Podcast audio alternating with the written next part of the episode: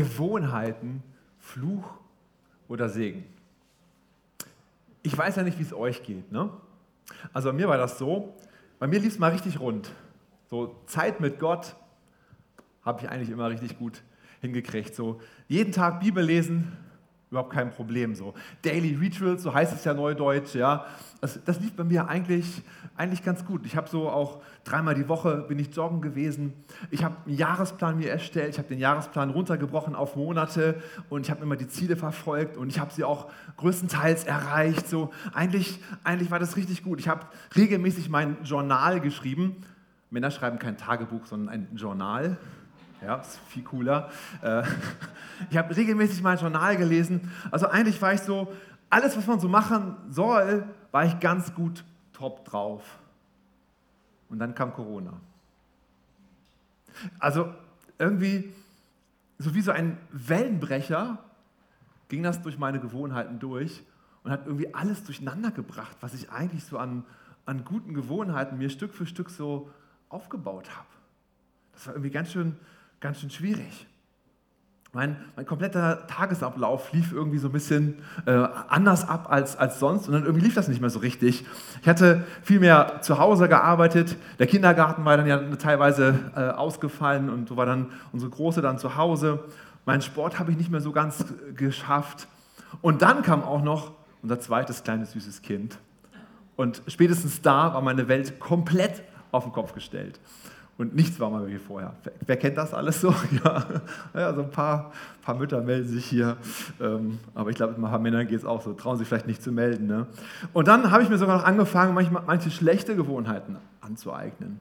Zum Beispiel, ich weiß nicht, ob ihr das kennt, Instagram, ja, kennt ihr bestimmt, aber es gibt diese Reels-Funktion, da ist irgendwie ein Video, laufen Videos ab und äh, ein Video nach dem anderen. Man kann einfach scrollen, dann kommt das nächste Video und dieses Tool, diese App lernt, was man gerne anguckt. Und so ist es dann so, wenn du das Video gerne anguckst, weil du es länger anguckst und dann scrollst, kommen immer mehr Videos, die dir irgendwie gut gefallen. Durchgehend, ja. Und es hört nicht auf. Und die Videos sind immer nur ganz, ganz kurze Sekunden lang, dass du denkst, ah, ich gucke noch eins an. Ach, eins noch. Ach komm, eins noch. Ja, eins noch. Ach, eins noch. Und dann guckst du auf die Uhr und denkst, oh nein, was ist da passiert? Ja. Also Gewohnheiten sind irgendwie da zum Fluch geworden für mich, wo ich vorher eigentlich ganz gut unterwegs war. Und dann ist es wie immer, der Teufel kommt und sagt, Jens Martin, du bist eigentlich der einzige Pastor, der das nicht so richtig hinkriegt. Auf der ganzen Welt. Kennt ihr diese Gedanken? Du bist der Einzige, der das nicht richtig schafft. Alle anderen haben das Problem nicht. Du. Dann habe ich mir den Mut genommen und gesagt, ich spreche mal mit ein paar anderen und ich teile mal das, wie es mir geht. Und plötzlich habe ich gemerkt, das geht ziemlich vielen so. Ich war nicht der Einzige, dem es so ging, sondern Pastoren, aber auch vielen anderen Menschen ging es, dass die Gewohnheiten plötzlich, das, was man so eigentlich ganz gut drauf hatte, nicht mehr so richtig funktioniert. Ein, ein Pastor hat mir sogar erzählt, der sonst vor Energie sprüht. Er sagt, er sitzt zu Hause in seinem Wohnzimmer, er will seine Predigt schreiben, aber er ist irgendwie leer, es kommt gar nichts mehr aus ihm heraus boah, richtig, richtig schwierig. Ich habe gemerkt, da muss sich etwas ändern. Da muss ich wieder neu lernen, mit Gewohnheiten umzugehen. Und ich habe mich dann wirklich intensiv auch mit dem Thema beschäftigt, weil ich glaube, da hängt ganz viel dran, das werden wir sehen. Ich habe reingeschaut, was, was sagt die Bibel zu Gewohnheiten. Und ich habe auch geschaut, was sagt Literatur zu Gewohnheiten. Und wie es oft so ist, merkt die Literatur das erst jetzt vor kurzem, was die Bibel schon ganz lange sagt. Ja. Also in die Bibel zu schauen ist immer das Beste. Ich durfte sogar beim BFB, beim Präsidium, da einen Vortrag drüber halten, über Gewohnheiten, weil das so ein wichtiges Thema ist, was jeden etwas angeht. So ein wichtiges Thema. Warum? Weil schlechte Gewohnheiten zu einem Fluch werden können. Und weil gute Gewohnheiten also eine Chance haben, so ein Segen zu sein für dich, für deinen Ehepartner, für deine Freunde, für deine Familie, für deine Arbeitskollegen, für deine Gemeinde. Deshalb lohnt es sich so sehr, mit diesem Thema zu beschäftigen. Und mein Wunsch ist, dass wir heute darüber nachdenken und vielleicht eine Gewohnheit wieder neu anstoßen. Und vielleicht eine schlechte Gewohnheit lernen wieder abzustoßen. Dann hat sich der Tag sowas von gelohnt. Ja, wen schauen wir am besten an, wenn es um gute Gewohnheiten geht? Jesus, richtig. Das ist immer die richtige Antwort. Das ist einfach wissen, immer Jesus. Lukas 4, Vers 16. Und er kam nach Nazareth, wo er erzogen worden war, und ging nach seiner Gewohnheit am Sabbat in die Synagoge und stand auf, um vorzulesen. Hier lesen wir wirklich von einer Gewohnheit, die Jesus hatte. Jesus hat 40 Tage und 40 Nächte gefastet, wurde dann vom Teufel versucht. Und das Erste, was er macht, ist, er geht in eine Synagoge nach seiner Gewohnheit und äh, legt, legt er los, stand auf, um vorzulesen. Die Synagogen waren der Ort damals für die Juden, wo sie Gottesdienst gefeiert haben. Früher gab es ja mal den Tempel, aber den Tempel gab es in der Verfolgung nicht mehr. Und so haben sich diese Synagogen geschaffen. Das waren sozusagen ihre Gotteshäuser. Da haben sie Gottesdienst gefeiert. Sabbat ist der Tag, wo sie zusammen eben kamen, wo sie Gott gefeiert haben, wo sie Gottesdienst gefeiert haben. Also wenn wir es übertragen auf heute, können wir sagen, Jesus hatte die Gewohnheit, jede Woche in den Gottesdienst zu gehen. Das war seine Gewohnheit. Ich weiß nicht, ob das euch schon mal so bewusst war, dass es so in der Bibel steht. Und dann lesen wir auch in Hebräer 10, Vers 25, indem wir unsere eigene Versammlung nicht verlassen, wie es einige zu tun pflegen, sondern einander ermahnen und das umso mehr, als ihr den Tag herannahen seht. Was für eine Versammlung ist hier gemeint? Mitgliederversammlung oder Kleingruppe? Das Wort, was hier im Griechischen dahinter steht, ist äh, Episynagoge. Also ganz klar, das Treffen in der Synagoge, der Gottesdienst. Das ist hiermit ganz un unmissverständlich gemeint. Für unsere Gottesdienste heißt es eben auch, wir sollen die Versammlung nicht verlassen, und einige hatten sich das angewöhnt. Hier steht eben nicht verlassen, wie es einige zu tun pflegten. Die haben sich diese Gewohnheit angelegt, angelegt nicht mehr in den Gottesdienst zu kommen. Und da merkt man, wie top aktuell manchmal die Bibel ist. Ja, ich will überhaupt wirklich keinen verurteilen. Ich glaube nur, dass wir uns teilweise daran gewöhnt haben, dass es zu Hause auf dem Sofa so bequem ist. Es ist einfach so nett, so schön warm und, und schön keiner quatscht dazwischen. Ich kann meinen Kaffee holen, wenn ich möchte. Das ist richtig schön. Und wenn der Prediger was sagt, was, mir ein bisschen, was mich so ein bisschen anpiekt, kann ich einfach mal umschalten. Oder? Macht keiner, nein, nein, natürlich nicht. Deshalb möchte ich euch ermutigen, what would Jesus do, ist, es ist eine Gewohnheit und ein Segen, regelmäßig in den Gottesdienst zu gehen. Lesen wir weiter, was gibt es noch für Gewohnheiten? Lukas 22, Vers 39. Und Jesus ging hinaus und begab sich nach seiner Gewohnheit an den Ölberg. Es folgten ihm aber auch seine Jünger. Worum ging es hier? Der Ölberg war der Ort, wo Jesus sich gerne zurückgezogen hat, um zu beten. Jesus hatte die Gewohnheit, immer wieder gerne zu beten und er hat sich diesen einen Ort ausgesucht. Ähm, Rapuna, das war ein bedeutender Rabbi um 300 nach Christus, er soll gesagt haben, wer einen bestimmten Ort für sein Gebet festsetzt, dessen Hilfe ist der Gott Abrahams. Er nahm als Grundlage die Bibelstelle aus 1. Mose 19, da steht, Abraham aber begab sich früh am Morgen zu dem Ort, wo er vor dem Herrn gestanden hatte. Abraham hat einen Ort, wo er gerne hingegangen ist, um mit Gott zu reden. Ich möchte daraus jetzt keine Theologie machen. Ja? Du musst dir einen Ort suchen und nur da passiert etwas. Das, das steht da überhaupt nicht so. Aber ich glaube, es hat eine Kraft, wenn wir uns einen Ort suchen, wo wir mit Gott immer ins Gespräch gehen.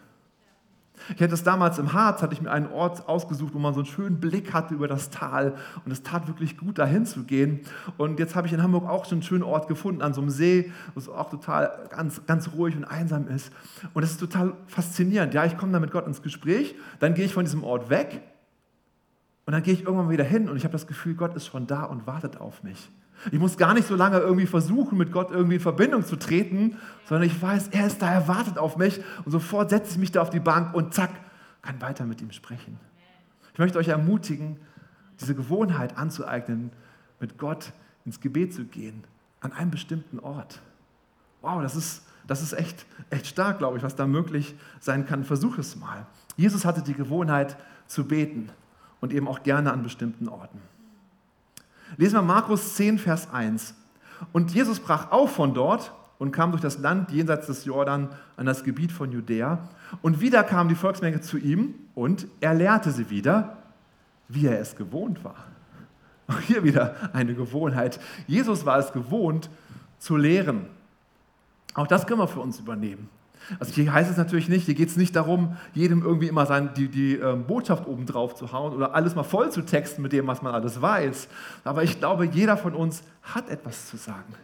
Stell dir vor, wenn du alleine schon Jesus kennengelernt hast, für dich entschieden hast, gehörst du den 2,5 Prozent, über die wir auch noch nicht mal gesprochen hatten. 2,5 Prozent in Deutschland sind wiedergeborene Christen, so davon geht man davon aus. Das heißt, du hast mehr erlebt als 97,5 Prozent der Menschen. Du hast was zu erzählen.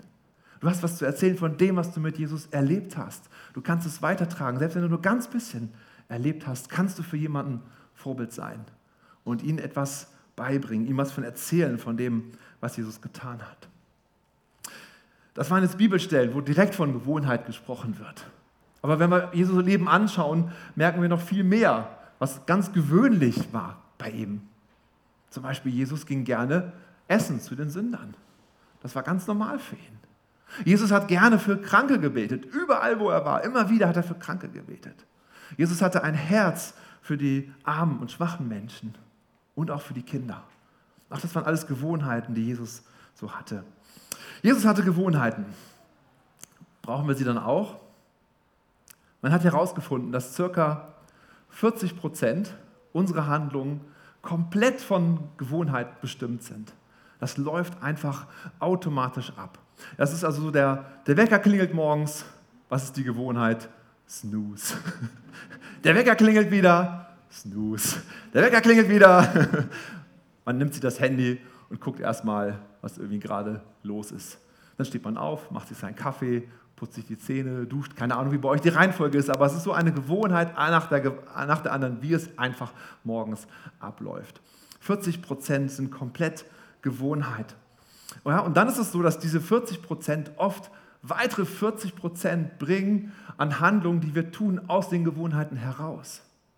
Also zum Beispiel, du stehst an der Bushaltestelle, holst dein Handy heraus, weil du es gewohnt bist, guckst eben deine Nachrichten an und dann hast du die Nachrichten gelesen. Was machst du dann?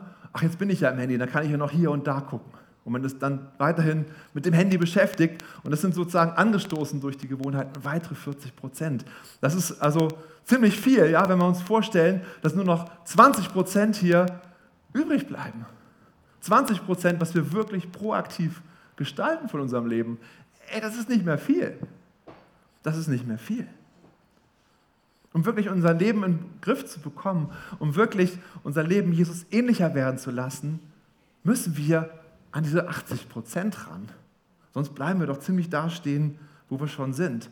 Wenn es wirklich stimmt mit 80 Prozent, können wir sagen, dass die Gewohnheiten ein Stück weit unsere Persönlichkeit beschreiben.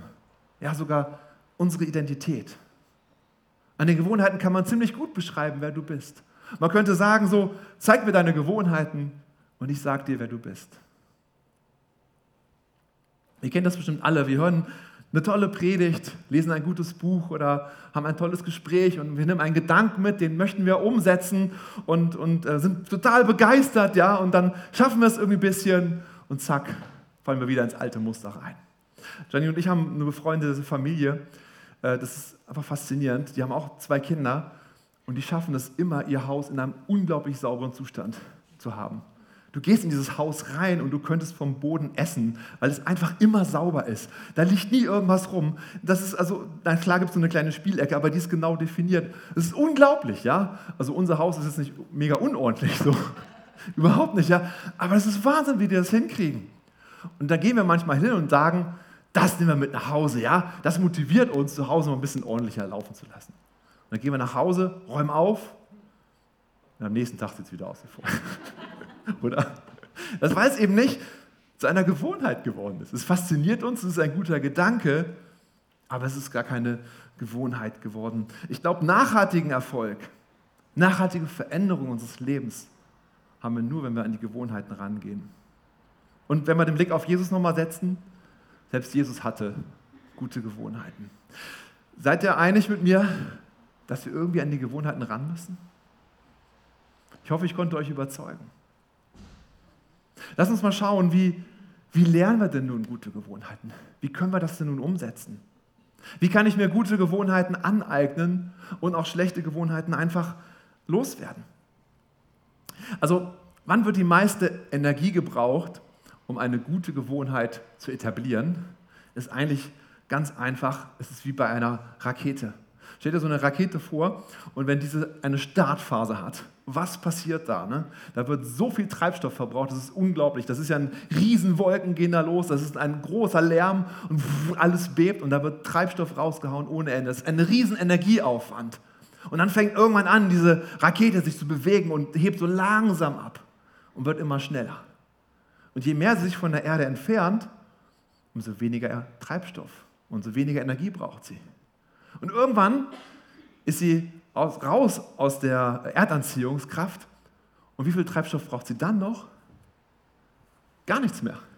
Die fliegt einfach weiter. Und man braucht vielleicht ein ganz bisschen Treibstoff, um sie zu korrigieren, die Flugbahn, aber das ist alles. Was für ein starkes Bild für Gewohnheit. Zu Anfang ist es so schwer. Zu Anfang ist, brauchen wir so viel Energie rein, reinzustecken, um eine Gewohnheit aufzubauen, aber irgendwann läuft es von selbst. Wie krass wäre das, wenn wir gute Gewohnheiten schaffen zu etablieren? Irgendwann laufen sie von selbst. Und wir müssen gar nichts mehr tun. Das funktioniert einfach. Es läuft ab wie so ein Computerprogramm. Wie kann man diesen Start dann, dann irgendwie vereinfachen? Wir nehmen uns etwas vor, zum Beispiel, was ich dreimal die Woche Sport machen oder morgens Bibel lesen oder sowas irgendwie und dann fängt der nächste Tag an und ich sage, ja, heute will ich Sport machen und dann, ah, ich gehe noch kurz einen Kaffee trinken. Ja, ich, mache noch mal kurz das. Ja, dann mache ich Sport. Und ja, dann will ich noch mal kurz hier machen, aber dann bete ich. Und das ist eins, das nächste Ereignis und irgendwann ist der Tag vorbei und wir haben es nicht gemacht. Ich glaube, was ganz wichtig ist, ist eben so einen Startpunkt zu setzen, einen Triggerpunkt nenne ich es mal. Da will ich starten mit dieser Gewohnheit. Und dann wirklich sich einen Ort und eine Zeit festzulegen. An diesem Punkt möchte ich loslegen mit dieser neuen Gewohnheit. So ein Träger kann auch eine, eine Verkettung sein von Gewohnheiten. Ja? Also zum Beispiel zu Hause, ähm, meine Frau möchte immer gerne, wir haben so eine schöne Glastür von der Dusche. Und meine Frau ist mal ganz wichtig, dass sie eben auch schön sauber ist. Und ich denke mal, so ein paar Wasserflecken und so. Und ähm, dann sagt sie, ja, es wäre immer schön, wenn du so nach dem Duschen auch sauber machst. Ja, aber musst du aber nicht immer machen. Und dann habe ich immer so, oh, es ist anstrengend, immer sauber machen. Manchmal mache ich es mach, manchmal mach dann nicht und das fiel mir irgendwie schwer, bis ich immer gemerkt habe, ich mache daraus eine Gewohnheit. Und zwar einfach, wenn ich fertig geduscht habe, sofort nehme ich mir den Hand, das Handtuch und mache sie einfach sauber. Zu Anfang war das ein bisschen anstrengend, aber jetzt merke ich es gar nicht mehr. Ich mache es völlig automatisch. Eine ganz normale Gewohnheit, weil ich einfach immer das Gleiche mache, danach nach einer vorigen Aktion. Zum Beispiel, macht, wenn du morgens einen Kaffee machst, du hast diesen Kaffee in der Hand, du setzt dich hin, was machst du dann? Überlege dir genau, was möchtest du machen? Möchtest du die Zeit vielleicht nutzen, um einen schönen Bibelvers zu lesen und ein kurzes Gebet zu sprechen? Einfach verkette es nacheinander. Du hast diesen Kaffee, setz dich hin und mach es dir zur Gewohnheit, erstmal zu Gott zu kommen und ihn irgendwie ein, ein Gebet zu sprechen. Oh, das ist, ist so gut. Und es ist eigentlich gar nicht so schwer. Und das Gleiche gilt auch so für schlechte Gewohnheiten. Auch da gibt es oft einen Trigger, der uns antriggert, in diese schlechte Gewohnheit rein, reinzustarten. Ich war mal, äh, habe ja mal im Großraumbüro gearbeitet und da hatte einer diese ähm, eine sehr lustige Gewohnheit. Damals fand ich es nicht so lustig. Es war immer so, er saß am Schreibtisch, hat am Computer gearbeitet und irgendwann, wenn er sich so ein bisschen zurückgelehnt hat und überlegen musste, hat er seinen Nagelklipser aus der Schublade gezogen und hat angefangen, seine Nägel zu knipsen. Klick, klick, klick, klick, klick, klick, klick, klick, klick, klick, klick. Oh, ich bin echt aus der Haut gefallen. Das, das kann nicht sein, ja. Das, das, das passt doch überhaupt nicht hierher. Und das nervt auch. Und dieses Klickgeräusch dauernd und so. Und erstaunlich, wie schnell seine Fingernägel nachgewachsen sind. Weil das hat er irgendwie jeden Tag gemacht. Ne? Also es war, wahrscheinlich haben sie sich konditioniert. Also ich will nicht auch gar nicht drüber nachdenken. Aber irgendwie tue ich es dann doch. Und ah, es war einfach schwierig so. Sein Trigger war eben dieses, ah, ich lehne mich mal zurück, ich denke mal drüber nach. Und hat das immer automatisch gemacht. Wahrscheinlich hat er das gar nicht mehr gemerkt. Und da ist es gut, sich unsere Triggerpunkte bewusst werden zu lassen. Wo ist etwas in deinem Leben, wo irgendwas passiert, wo du merkst, oh, jetzt mache ich mal schnell das. Und du kommst in so eine schlechte Gewohnheit rein. Wenn du sie erkennst, diesen Triggerpunkt, kannst du ihn vielleicht abstellen. Oder du kannst ihn nutzen, etwas anderes zu machen. Zum Beispiel statt einem Nagelknipser einfach mal spazieren zu gehen, einmal im Block zu laufen. Oder einen Kaffee zu trinken, ist auch eine schöne Sache. Aber wichtig ist, diesen Triggerpunkt zu erkennen. Wir haben gesagt, Gewohnheiten hat auch sehr viel mit Identität zu tun. Eine echte Verhaltensänderung ist eine Veränderung unserer Identität. Ich glaube, wenn wir das nicht wahrhaben wollen, dann wird es schwer, Gewohnheiten an den Start zu bringen. Also wenn du zum Beispiel sagst, ich möchte gern mehr Bücher lesen, ist es gut. Aber wenn du sagst, ich bin ein Leser, ich bin jemand, der sich informieren möchte, und dann fängst du automatisch an zu lesen.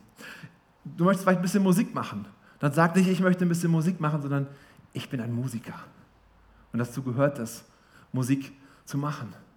Nicht, ich will nett sein zu Menschen, ich bin ein Gastgeber.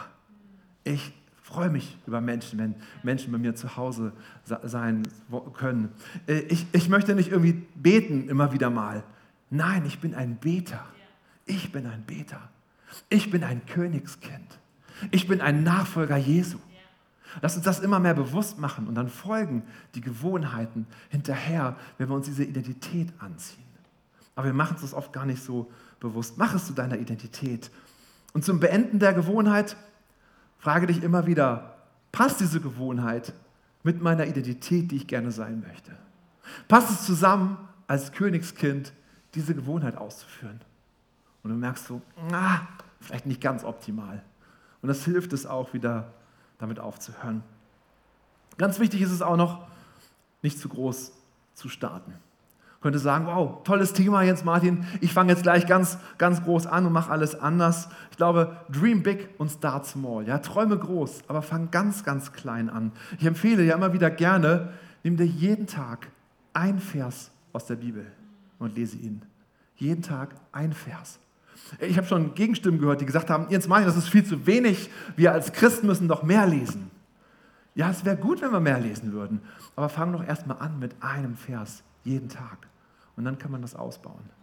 Aber diese Gewohnheit ist so wertvoll und ich verspreche euch, sie wird euer Leben verändern, wenn du es noch nicht, noch nicht gemacht hast. Fang damit an. Ein Vers jeden Tag. Es bringt langfristig einfach wesentlich mehr, wenn wir mit wesentlich weniger anfangen, aber das konsequent immer wieder machen. Und Gewohnheiten abstellen, mach es dir nicht einfach, sondern mach es dir schwer.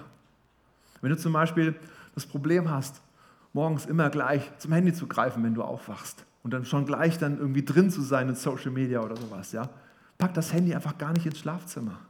Lass es im Wohnzimmer stehen, weil dann wird es viel schwieriger daran zu gehen. Ja, aber ich brauche mein Handy ja für einen Wecker. Ja, einen Wecker kannst du dir auch kaufen. Oder ich kaufe dir einen Wecker. Frag mich gerne, wenn du keinen Wecker hast. Ja? Also wenn das das Argument ist, ja? überlege, was hilft es dir, es schwer zu machen, diese schlechten Gewohnheiten zu machen.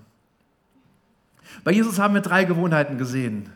In den Gottesdienst zu gehen, zu beten, sogar an einem festen Ort. Und jede Möglichkeit zu nutzen, auch zu lehren, zu erzählen von dem, was er glaubt, was er erlebt hat. Bei Gewohnheiten denken wir auch gerne an Daniel. Bei Daniel war es ja so, Darius hatte ein Gesetz erlassen, der König damals, sobald jemand eine Bitte an, an, als jemand anders an, an mich stellt, der soll sofort in die Löwengrube geworfen werden. Daniel hatte die Gewohnheit, jeden Tag dreimal Bitten an Gott zu stellen. Und dann hört er das. Wie reagiert er? Muss er erstmal überlegen, oh, was mache ich denn jetzt? Wir lesen hier, als nun Daniel erfuhr, dass das Gesetz unterschrieben war, ging er hinauf in sein Haus, wo er in seinem Obergemach offene Fenster und nach Jerusalem hin hatte. Und er fiel dreimal am Tag auf die Knie nieder und betete und dankte vor seinem Gott, ganz wie er es zuvor immer getan hatte. Es war für ihn einfach eine Gewohnheit. Er hat es gemacht, völlig unabhängig davon, was irgendwie an Gesetzen erlassen wird, weil es er ist. Seine Identität ist, er ist Beter. Und hier, wir lesen hier eben auch von, von Triggerpunkten. Ja? Dreimal am Tag. Er hat sich bestimmt feste Zeiten gehabt, wo er dann gebetet hat. Und wir lesen auch von einem Ort, wo er immer war und gebetet hat. Wir lesen, er war in seinem Obergemach. Da hatte er Ruhe. Da konnte er sich auf Gott konzentrieren. Also Daniel hat das irgendwie schon damals drauf gehabt. Ich glaube, Gewohnheiten haben so ein Potenzial, unser Leben zu verändern. Du kannst an die 80 Prozent von deinem Leben rangehen, wenn du in deine Gewohnheiten rangehst. Klar, das Thema ist so schwierig und vielleicht ein bisschen unbequem, aber es hat so ein unglaubliches Potenzial und deshalb möchte ich heute wieder darüber sprechen, über dieses Thema und euch ermutigen, daran zu gehen.